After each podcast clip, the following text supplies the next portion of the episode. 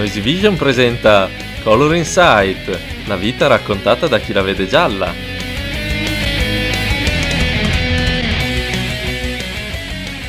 Questo è Color Insight, bentornati in questo settimo ed ultimo episodio di questa fantastica stagione. Oggi parleremo del colore verde e mm, no, mi dispiace, non è il verde dell'albero di Natale, però è il verde della natura, il verde degli alberi e chi meglio di Noisy Vision può parlare di natura, ma soprattutto viaggi in natura?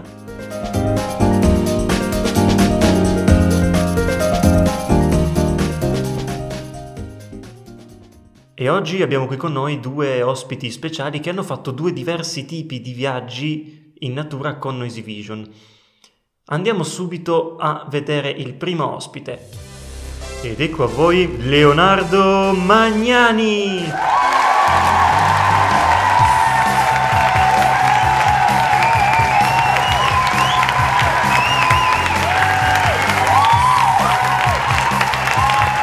Grazie, grazie. No, no, così mi imbarazzate, no, seduti, grazie, Benvenuto, grazie. benvenuto. Grazie Beppe, grazie.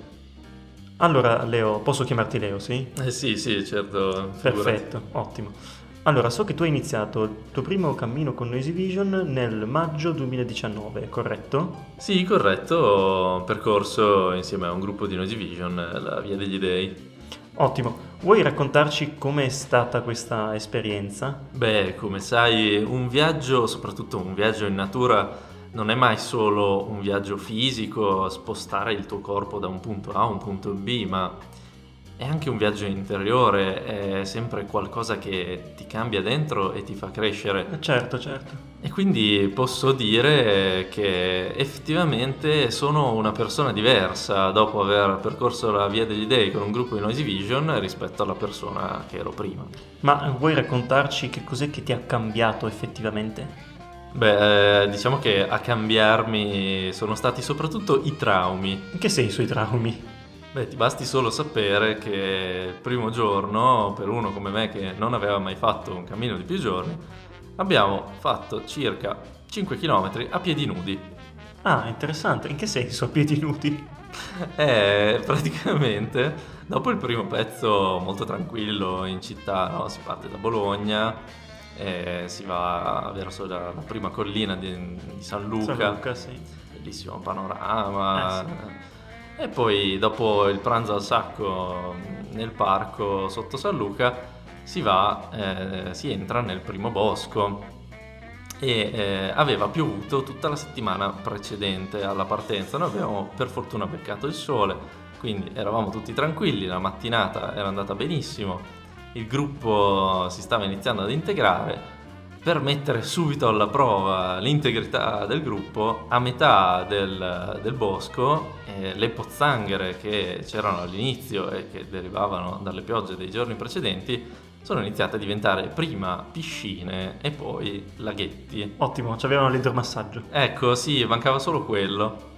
Le prime pozzanghere erano, diciamo, superabili passando a lato del sentiero e quindi eh, non stando in mezzo ed evitando di allagarsi le scarpe che comunque dovevano resistere per una settimana.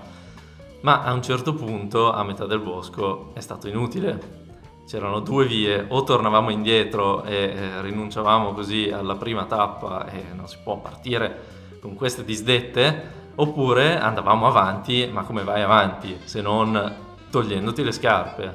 E quindi avete continuato a piedi nudi? Esattamente, Nel abbiamo- fango. nel fango e quindi alcuni laghetti che avevano sostituito il sentiero sono stati percorsi completamente a piedi nudi con i pantaloni tirati su, le scarpe legate allo zaino e un bellissimo massaggio plantare fatto da aghi di pino. La natura. La natura. Giusto.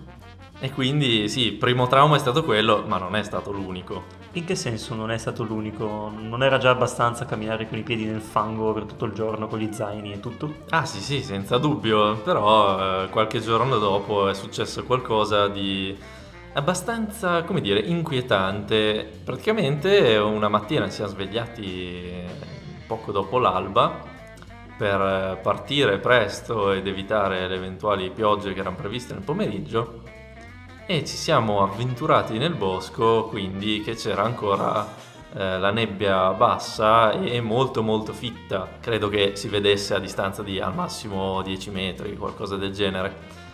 E l'atmosfera era veramente particolare, già da film horror per conto suo. Dopo qualche centinaio di metri inoltrati nel bosco, ci siamo fermati un attimo perché sentivamo dei suoni in lontananza e facendo più attenzione abbiamo capito che erano non uno, ma addirittura alcuni ululati. Ah, interessante. E, e, quindi sì, c'erano dei, dei, lupi, un branco di lupi che non potevamo vedere chiaramente a causa della nebbia, ma eh, si sentivano molto chiaramente. E forse anche loro, col fatto che eh, c'era questa nebbia, non sentivano il nostro odore, eh, per cui si sono avvicinati molto di più di quello che farebbero normalmente. E quindi noi, eh, un po' per la curiosità, un po' perché paralizzati dalla paura, siamo rimasti lì per una decina di minuti ad ascoltare questo simpatico concertino della natura che indubbiamente non mi sarei mai immaginato fino a pochi giorni prima di intraprendere questo cammino. Però, traumi a parte, avrei avuto qualche altra illuminazione durante il cammino. Ah sì sì, senza dubbio, proprio, ho avuto proprio un'illuminazione spirituale a tutti gli effetti.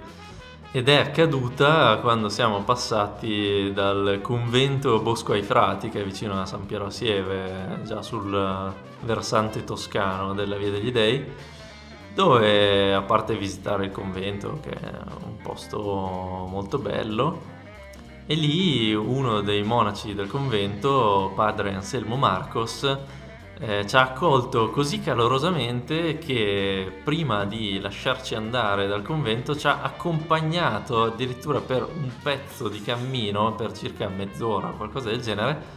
E perché dico che è stato illuminante? Perché ci ha trasmesso una di quelle allegrie che nella vita poche volte ho provato ci ha cantato una canzone per eh, qualcosa come 157 volte di fila, trascinandoci e cercando di farci fare il coro, anche se non la sapevamo. E vorrei in questo momento condividere con voi questa allegria facendovi proprio sentire una registrazione di quei momenti. Oh la la! Oh la la! A crescere il venerdì! Cantiamo insieme lodando il Signore. Dio ha sconfitto il male di venerdì. Devi imparare a dire venerdì. Oh là là, Beh, simpatico padre Anselmo. Padre Anselmo Marco sempre nei nostri cuori, salutiamolo. Beh, da quello che racconti deve essere stato un cammino che ti ha segnato, un'esperienza indimenticabile. Eh sì, ammetto che è proprio così non è stato solo camminare, è stato anche nuotare nel fango, lottare coi lupi e avere l'illuminazione divina. Grazie Leo di essere stato qui con noi in studio e speriamo di riaverti molto presto. Grazie per l'invito e penso che mi avrete molto molto molto presto di nuovo in studio con voi.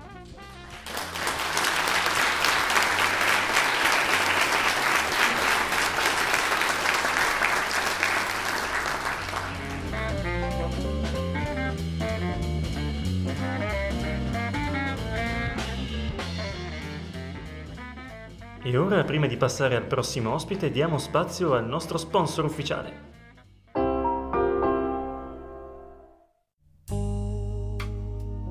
Per questo Natale regala il giallo, regala Noisy Vision, magliette, bandane, copricollo, bandane usabili come copricollo, copricollo usabili come bandane.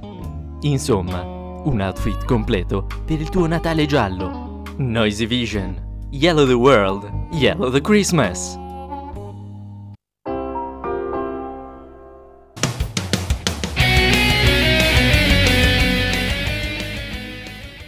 Bentornati all'episodio verde, ultimo episodio di questa stagione fantastica, scoppiettante di Color Insight. È arrivato il momento dell'ultimo ospite della stagione. È qui con noi per parlarci della sua esperienza di un viaggio in natura che ha fatto nell'agosto 2019 con Noisy Vision, ecco a voi Peppe!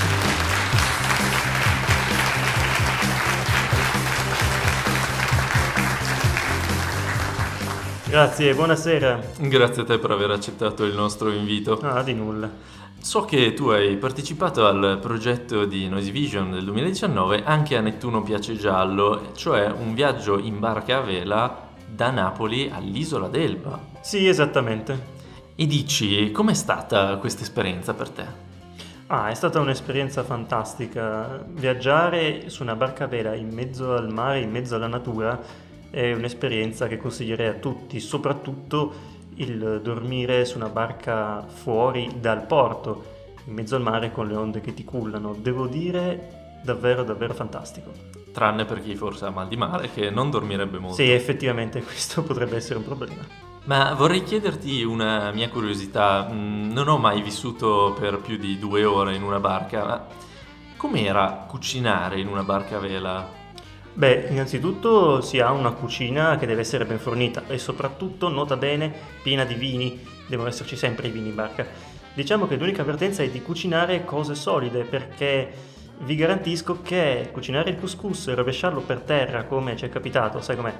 Tra orbi in barca può capitare Che bevono vino? Soprattutto, soprattutto e, e può capitare che se uno lo rovescia poi eh, alzare tutte le assi del pavimento della cambusa, cioè la cucina, e ripulire il couscous che se ne va ovunque, in ogni dove, non è proprio una cosa carina, soprattutto se hai fame perché il tuo pranzo è per terra.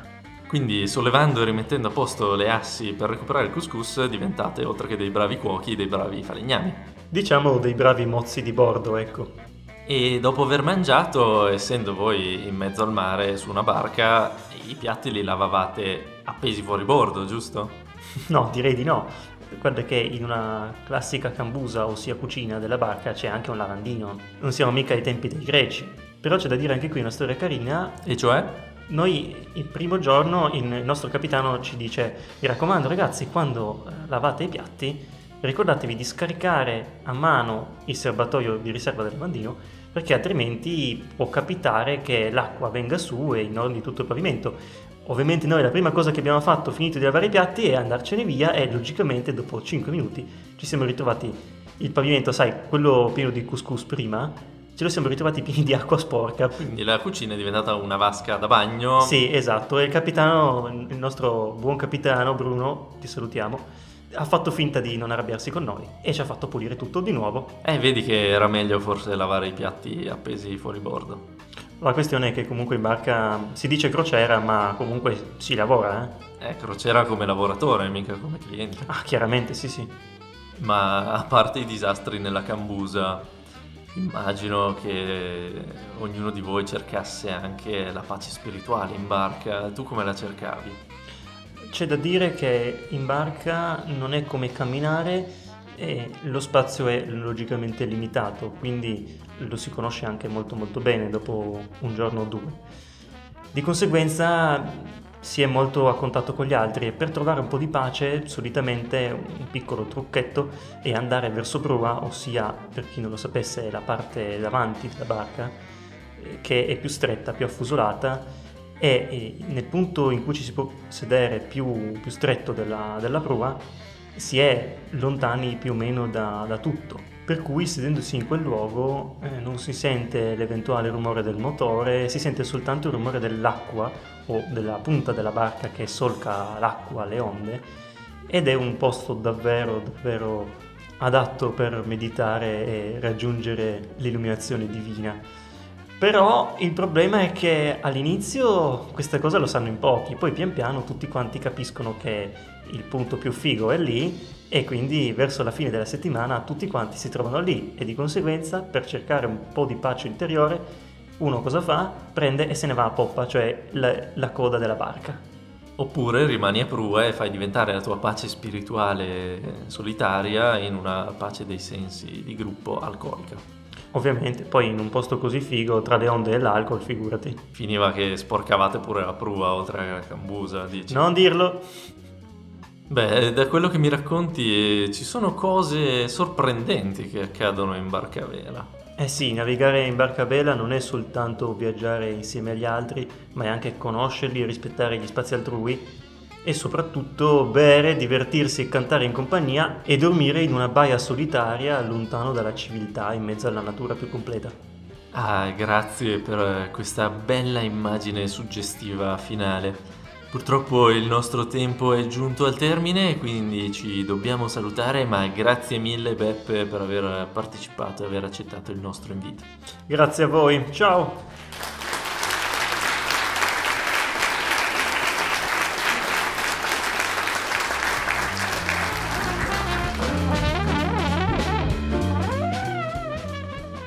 Infine, per concludere l'ultimo episodio di questa stagione di Color Insight, come poteva mancare la domanda imbarazzante agli orbi?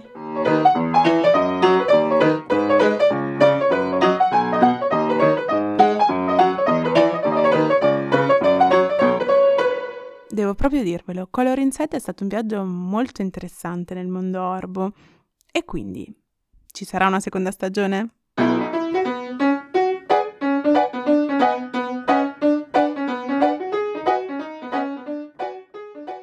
Uh, domanda imbarazzante effettivamente. Eh, chissà se faremo una seconda stagione di questo podcast. Nel dubbio, sono aperti però i casting per le prossime eventuali stagioni.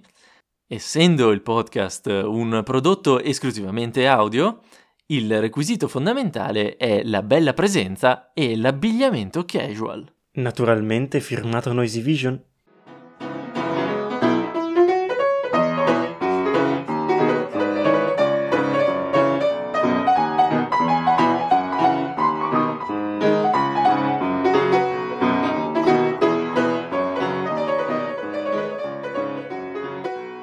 Insomma, come avrete capito, non sappiamo se ci sarà una seconda, terza, quarta stagione di questo podcast, ma noi ci siamo divertiti un casino a fare Sono questo. d'accordo. Ma non siamo stati da soli a fare questa stagione perché vogliamo ringraziare tutto il gruppo broadcast di Noisy Vision con cui abbiamo lavorato in questi mesi, e cioè Dario.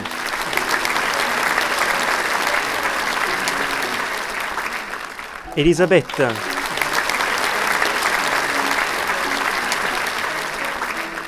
Giulia.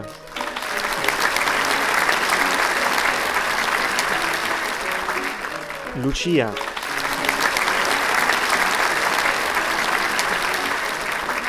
Nadia.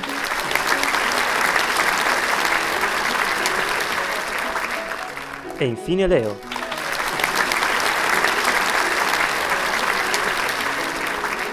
e soprattutto Beppe.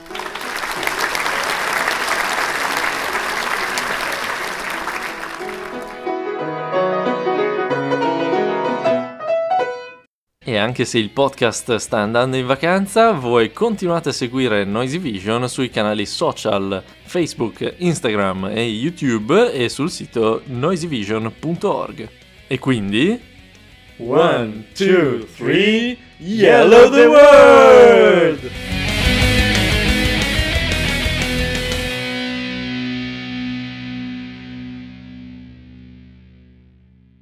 Mm. Buona questa tequila. Sei proprio un alcolizzato. Oh, che vuoi? Me lo sono meritato. Mo Schochmel.